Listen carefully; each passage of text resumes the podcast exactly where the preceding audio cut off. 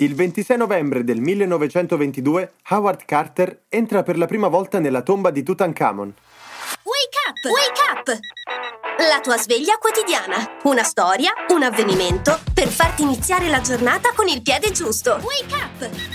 Il faraone bambino, Tutankhamon, seppellito da oltre 3000 anni e ritrovato insieme ai suoi tesori all'inizio degli anni 20 del Novecento. Una scoperta sensazionale.